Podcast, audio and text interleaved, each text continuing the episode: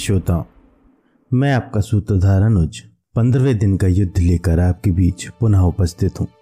चौदहवीं रात्रि का युद्ध देर तक चलता रहा। फिर अर्जुन के कहने पर पांडव सेना विश्राम के लिए चली गई। परंतु दुर्योधन अपनी सेना को पीछे हटाए जाने से बिल्कुल भी प्रसन्न नहीं हुआ। श्री कृष्ण ने कर्ण की अमोक शक्ति का प्रयोग हो जाने पर प्रसन्नता जताई, क्योंकि कवच और कुंडल चले जाने के बाद कर्ण के पास बस एक अमोक शक्ति ही बची थी। इसके पिछले दिनों में श्री कृष्ण ने अपनी माया से कर्ण को अर्जुन से युद्ध करने का अवसर ही नहीं दिया था, क्योंकि श्री कृष्ण अर्जुन को कर्ण की अमोक शक्ति से बचाकर रखना चाहते थे। अगली सुबह द्रोण पुनः अपनी शपथ के साथ युद्ध क्षेत्र में उतरे।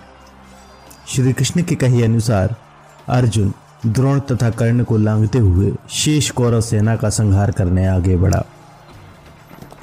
द्रोण पांडव पक्ष में भीषण मारकाट मचा रहे थे, जिसे देखकर राजा विराट और द्रुपद ने एक साथ उन पर चढ़ाई की।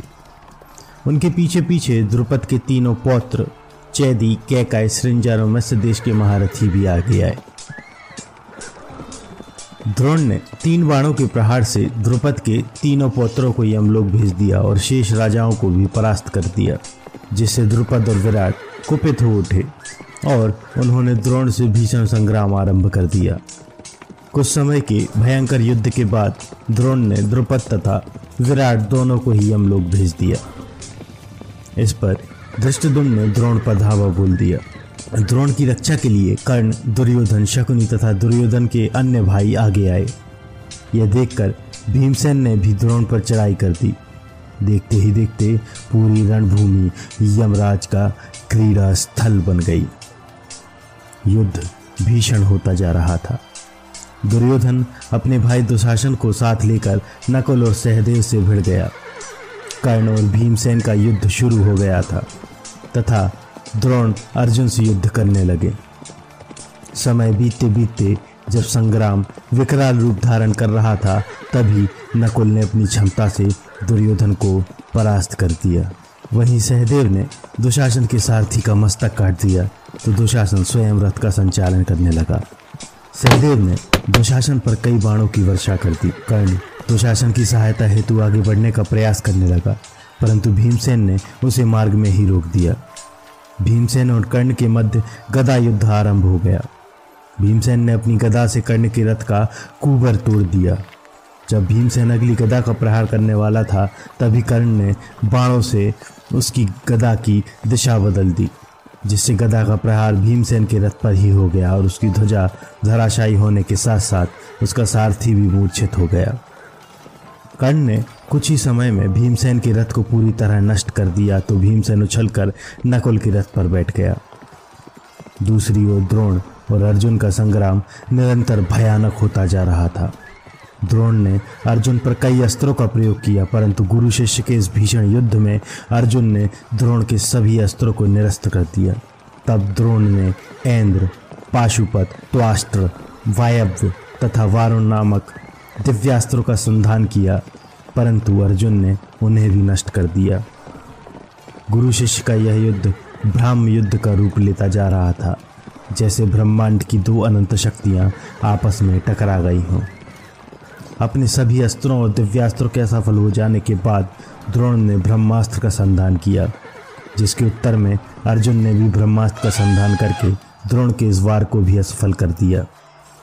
इस युद्ध का कोई परिणाम ना पाकर द्रोण ने पांचालों पर धावा बोल दिया तो अर्जुन भी कौरव सेना को खदेड़ने लगा। इधर धृष्टदुम ने द्रोण की ओर अपना रथ बढ़ाया तो दुशासन उससे युद्ध करने आगे बढ़ा, परंतु दुशासन कुछ ही समय में परास्त हो गया। इसी कारण दुशासन के तीन भाइयों और कृतवर्मा को आगे आना पड़ा। लेकिन धृष्टदुम की सहायता के लिए नकुल और सहदेव भी वहाँ पहुँच गए थे, जिस कारण धृष्टदुम पुनः द्रोण की ओर बढ़ने लगा। दुर्योधन ने द्रोण की सहायता करनी चाहिए तो सात्विकी से उसका सामना हुआ। श्री कृष्ण ने द्रोण को पराजित करने की एक युक्ति निकाली।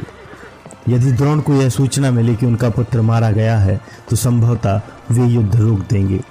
यह युक्ति सुनते ही भीमसेन ने अपनी सेना के अश्वत्थामा नामक हाथी को मार गिराया और भयंकर गर्जना करते हुए द्रोण के सामने कहा कि अश्वत्थामा मारा गया।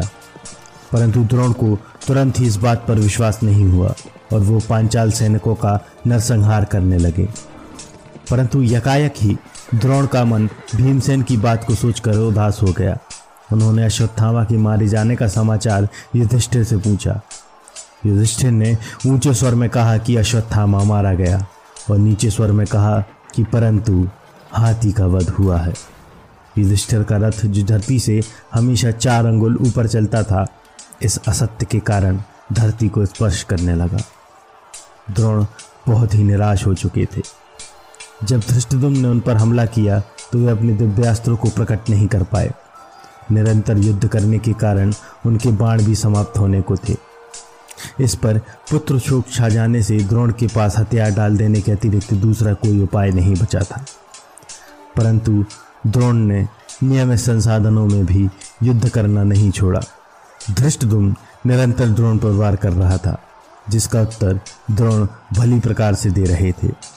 कई बार धनुष के टूट जाने और सारथी के मारे जाने के बाद भी धृष्टदुम तलवार और ढाल लेकर द्रोण पर हमला करने लगा। केवल द्रोण, कृप, अर्जुन, अश्वत्थामा वेकर्तन कर्ण प्रद्युम सात्विकी और अभिमन्यु के पास उपस्थित वैतास्तिक नामक पास से प्रहार करने वाले वाणों का प्रयोग द्रोण ने धृष्टदुम पर किया, परंतु समय रहते ही सात्विकी ने उन बाणों को नष्ट कर दिया और धृष्टदुम को छुड़ा लिया। कुछ ही समय में भीमसेन की बात सुनकर धृष्टदुम पुनः द्रोण से युद्ध करने आगे आया। समय पाकर भीमसेन ने द्रोण को उनके पुत्र की मृत्यु के संबंध में और अधिक कहना शुरू कर दिया, जिसके कारण द्रोण ने अपने सभी अस्त्र शस्त्र त्याग दिए। यह अवसर पाकर धृष्टदुम तुरंत ही तलवार लेकर द्रोण के निकट दौड़ा और उसने द्रोण का मस्तक काट दिया। पूरी कौरव सेना में शोक पसर गया। जैसे ही यह समाचार कृपाचार्य द्वारा अश्वत्थामा को मिला तो अश्वत्थामा क्रोध से तिलमिला उठा। उधर धृष्टधुम के इस कुकृत्य से सात्यकी अत्यंत क्रोधित हो उठा। युधिष्ठिर और भीमसेन भी इस कृत्य से निराश हुए। तब श्री कृष्ण ने उन सभी को समझाया। अश्वत्थामा ने क्रोधित होकर पांडव सेना पर नारायणास्त्र का प्रयोग किया। श्री कृष्ण ने उस अस्त्र से बचने के लिए सभी को अष्ट शस्त्र डालकर खड़े हो जाने को कहा। परंतु भीमसेन ने उस अस्त्र को रोकने का बीड़ा उठाया और आगे बढ़ गया। श्री कृष्ण ने स्वयं इस बात का बीच बचाव किया और नारायणास्त्र को शांत करने में सफलता प्राप्त की।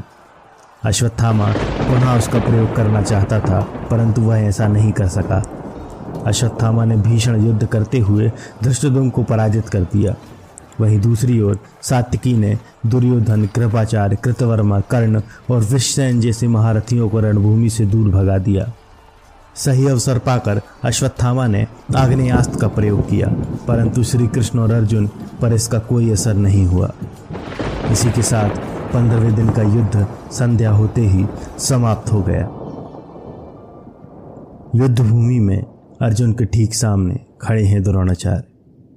द्रोणाचार्य ने अर्जुन को धनुर्धर बनाया है। क्या द्रोणाचार्य बच सकते थे अर्जुन के तीर से? अर्जुन के तीर से कौन बचा है? भीष्म मुस्कुराते हैं, द्रोणाचार्य मारे जाते हैं। अगले बुधवार आपसे पुनः भेंट होगी, तब तक के लिए धन्यवाद